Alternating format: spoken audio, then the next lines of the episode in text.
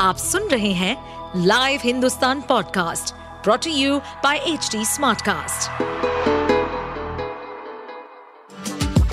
आपका स्वागत है दिल्ली एनसीआर की खबरें पॉडकास्ट में ये पॉडकास्ट आपको दिल्ली और एनसीआर की विभिन्न पार्टियों की राजनीतिक गतिविधियों, महत्वपूर्ण घटनाओं और अपराध के मामलों में गहराई तक ले जाएगा इस पॉडकास्ट में हम विश्लेषण करेंगे उन खबरों और विकास से जुड़ी सभी जानकारी और फैसलों को जिनसे देश की राजधानी और उसके लोगों पर गहरा प्रभाव पड़ता है। नूह में एक तरफ़ जहाँ प्रशासन की निगरानी में ब्रजमंडल यात्रा पूरी कराई गई है तो दूसरी तरफ़ 31 जुलाई को हुई हिंसा के लिए हरियाणा सरकार ने कांग्रेस को जिम्मेदार बताया है। हरियाणा के गृह मंत्री अनिल विज ने सोमवार को विधानसभा में कहा कि अब तक की जाँच के आधार पर हिंसा के लिए कांग्रेस जिम्मेदार है। उन्होंने कहा कि कांग्रेस के फिरोजपुर जिरका से विधायक मामन खान के खिलाफ सबूत मिले हैं। नो हिंसा को लेकर गृह मंत्री अनिल विज ने विधानसभा में कांग्रेस को जिम्मेदार बताया। उन्होंने कहा, अभी तक जितने लोग गिरफ़्तार हुए हैं, उनसे हुई जाँच के आधार पर ये सामने आया है कि इस हिंसा की जिम्मेदार कांग्रेस है। ये सब कांग्रेस का किया धरा है। विज ने कहा कि फिरोजपुर जिरका से कांग्रेस विधायक मामन खान के खिलाफ सबूत मिले हैं। हम पूरी जाँच कर रहे हैं। नू में लगभग 300 लोग गिरफ़्तार हो चुके हैं।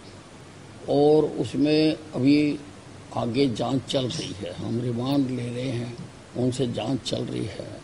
और कांग्रेस के विधायक मामन खां को भी पुलिस ने तफ्तीश में शामिल होने का नोटिस जारी किया है क्योंकि उनकी गतिविधियाँ भी संदिग्ध लग रही हैं। मामन खान का बड़ा हाँ देखिए ऐसा पूछताछ के बाद ही बताएँगे पूरी तरह से। वैसे कांग्रेस के अनेकों छोटे बड़े पदाधिकारियों ने इसमें भूमिका अदा की है। हम सबके सामने रखेंगे कि ये सारा किया धरा कांग्रेस का ही है। अनिल विज ने नो में यात्रा को लेकर कहा कि देश में हर धर्म को धार्मिक गतिविधियाँ करने की इजाज़त है, लेकिन नूह में ब्रजमंडल यात्रा निकाली गई।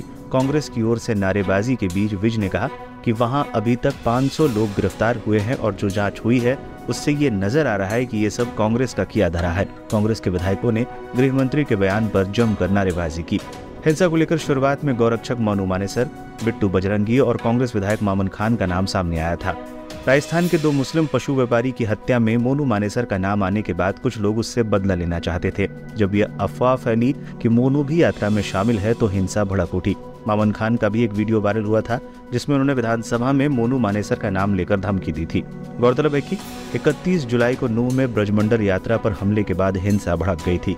सांप्रदायिक हिंसा में छह लोगों की मौत हो गई थी और दर्जनों लोग घायल हुए थे। नूह से गुरुग्राम और फरीदाबाद तक कई जिलों में तोड़फोड़ और आगजनी हुई। धारा 144 और इंटरनेट बंद करके हालात पर काबू किया गया। आप सुन रहे थे हमारे पॉडकास्ट दिल्ली एनसीआर की खबरें। ऐसी ही अपराध जगत से जुड़ी, राजनीति और विकास जैसी खबरों के लिए हमें फॉलो कर सकते हैं।